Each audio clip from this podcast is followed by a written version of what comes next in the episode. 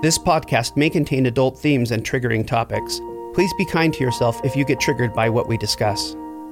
Also, this isn't a substitute for therapy or counseling. Please listen to the appendix at the end for some of our recommendations for resources that will help you find a qualified mental health care provider. Now, we take you to a time in the near future where emotional abuse has been appropriately deemed a crime and the survivors find a home to reclaim their lives and freedom. This is Haven, and these are the stories of the reclaimers.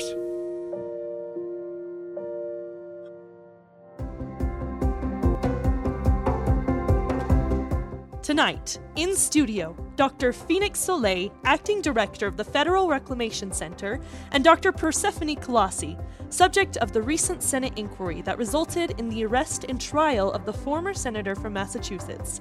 And they'll have the last word.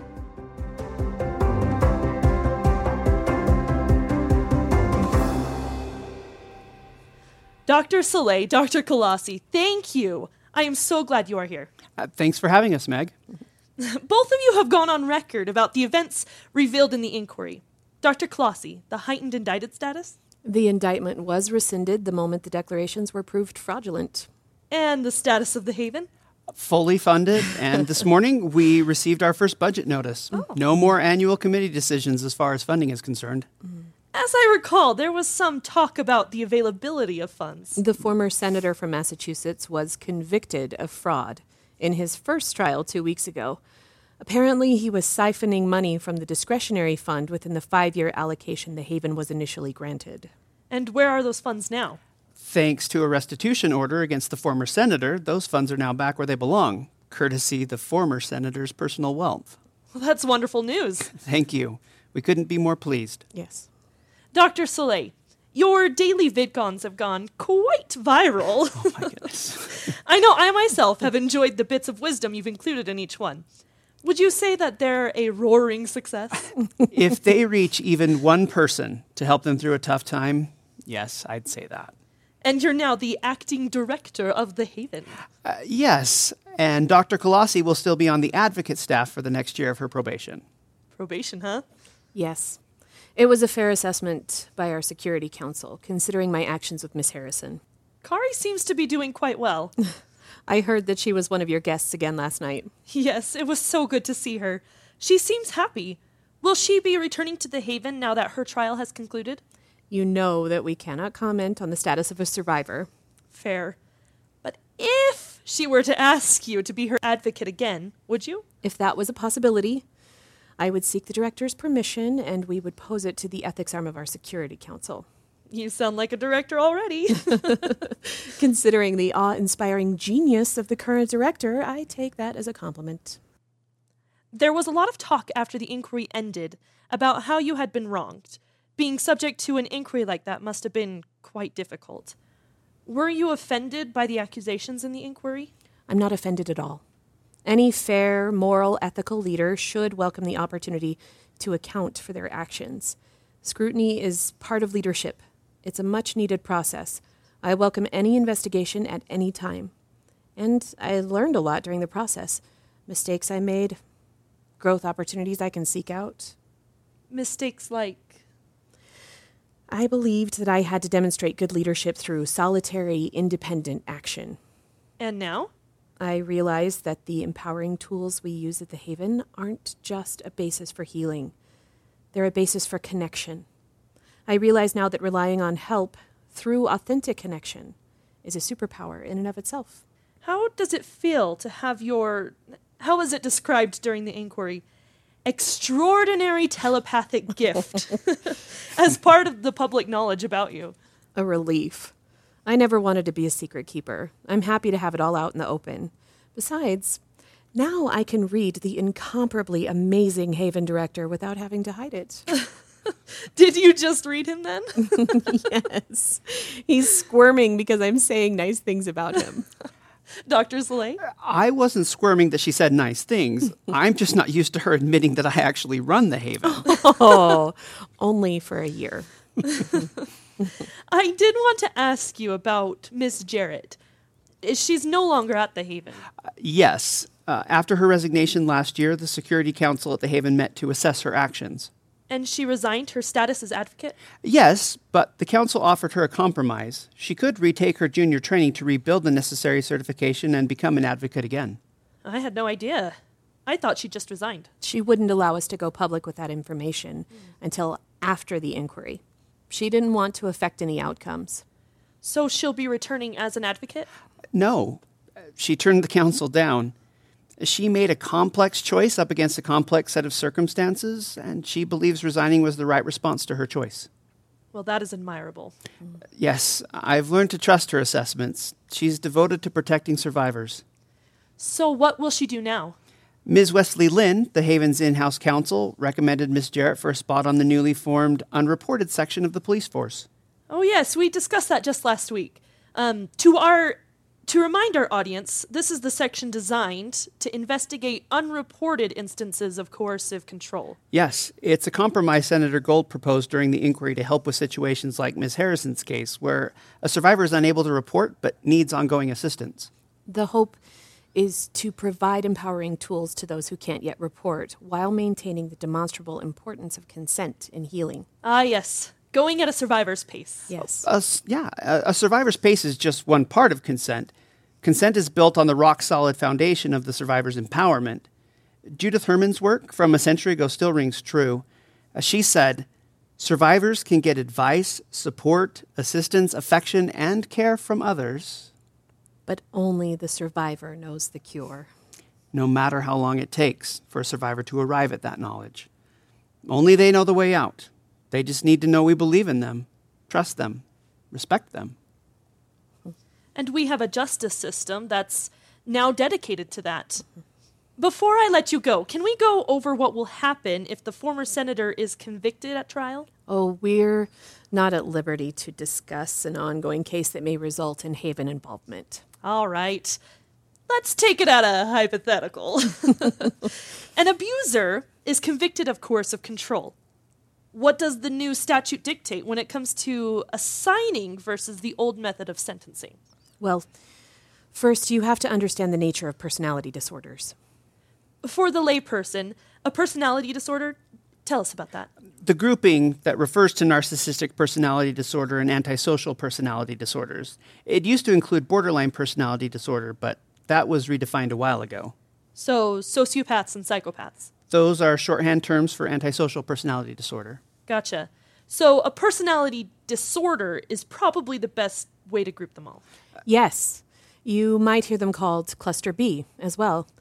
Uh, they're the grouping that do not or cannot feel empathy, and as a result, relate to the world through a lens of entitlement and manipulation instead of connection and reciprocity. Okay, I got it. So, back to the whole assigning thing. In the old justice system, the purpose of a sentence was to deter future crimes. Right. A punishment like a prison term or a large fine informs the criminal that there will be consequences to criminal behavior. Yes, most people wish to avoid the removal of freedom, so those types of consequences are a good crime deterrent for the general population. Are you saying that people with personality disorders don't wish to advi- to avoid the removal of freedoms? Not at all. The research pointed to a different motivator, though. Disordered personalities aren't motivated by personal freedom. What motivates them? Status and emotional supply. Emotional supply like Well, disordered personalities aim to make their victims remember them. They want to be so memorable that a victim can never forget them.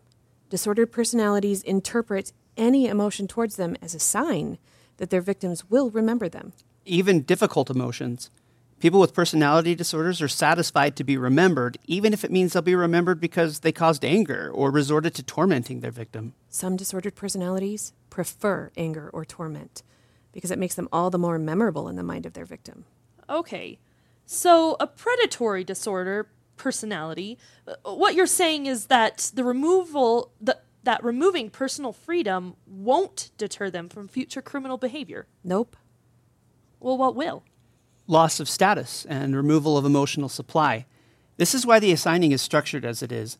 The idea that an offender has to willingly participate in how they'll repay society, that's a form of removing their status. They're no longer seen as the great predator that has to have an entire society intervene against them. Instead, they're seen for the immature manipulators they really are. They're too immature to even plan out their own lives, so they require careful assistance. They're not given a bunch of pomp and circumstance surrounding a high profile trial, a high security sentence, and their name all over the press. Oh, right, like the new guidelines about the perpetrator's name in the news. Yes. The justice reform changed all that. Offenders are listed by their former title or known simply as abuser to their victims. The intent is to remove their status and remove any hope they have of being remembered because of their crimes. And emotional supply? How, how do you remove that? Well, first, you have to get the victim healed. Surround the victim with support and opportunities to heal. Help the victim reclaim their identity and mythologize the victim story. Honor what they've suffered, celebrate that they've survived, and finally, ensure that the predators are never again allowed contact with their victim. And that works. It seems much simpler than our previous system. The more the system is set up to support the victim, the more perpetrators fade into the background. That fade becomes a loss of status, and that's a deterrent that disordered personalities understand. Has there ever been a system like this? The most successful civilizations have always prioritized support for victims. True justice isn't possible where there isn't holistic and community support for victims. That holistic support, what does that look like? Everything about the process is designed to give the survivor support. The Empath Council is present to advise the court regarding instances of, of manipulation so the survivor can feel safe. A trial team from the Haven is available to the survivor, and judges are required to attend advocacy training too, so they have knowledge about a victim's reaction to the trauma and the court is required to set aside a post conviction time for a victim statement should the victim want to deliver one. Oh, and finally, the assigning is where the victim has a chance to witness their abuser take responsibility for what they've done by proposing a court approved plan that will offer restitution to their victims and pay the costs associated with maintaining the system of support for all victims. In this way, the perpetrator is given a chance to assign themselves the work necessary to literally repay society. Hmm. Okay, I got it. So that's why there's an assigning and not a sentencing. That's clever. Who designed this holistic system of support? Dr. Colossi. this is all thanks to you? Uh, she's about to deny that, but Meg, it really is thanks to Dr. Colossi. Without her stubborn and inspiring courage, none of us would be here right now. now who's squirming? Well played, Dr. Soleil. Dr. Colossi? That's gratifying to hear someone I respect as much as Dr. Soleil say something like that. And I may have provided the spark, but the fires that light the way out of hell for survivors, those are kept burning by the advocates. Brilliant. I'm sure our audience will want to know what is next for both of you? Uh, well, Dr. Colossi has granted me permission to publish a paper about my experience as her advocate and the complex trauma resulting from the abuse she suffered. When you do, please let us know. We'll have you back as soon as we can to talk about it. And you, Dr. Colossi? Well, I plan to go on helping victims tell their stories. That's it? Well, no, actually, I I also plan to dare to be average. Dare to be average. Yes. Survivors are like often, yourself. Yes, uh, like myself. We've had to go to extreme lengths to survive what we've been through. Those extreme lengths can result in thinking that all of life is overachieving. To combat that, I'm going to dare to be average as possible. To let the work I've already done have some fresh air while I live a completely average life. What a beautiful thought. May I say, thank you to you both for the work you've done to give hope to victims everywhere. And thank you for all you're doing to support victims, too. It takes more than just the justice arm of this system to bring hope to survivors. The news media plays a huge part in that. Dr. Soleil and Dr. Colossi from the Federal Reclamation Center of Washington, D.C., I appreciate your time. After the break, I'll be joined by a group of survivors who will speak about their positive life changes since leaving the Haven, and a few therapists who will affirm the effectiveness of the empowering tools from Dr. Soleil's groundbreaking book, published just six years ago.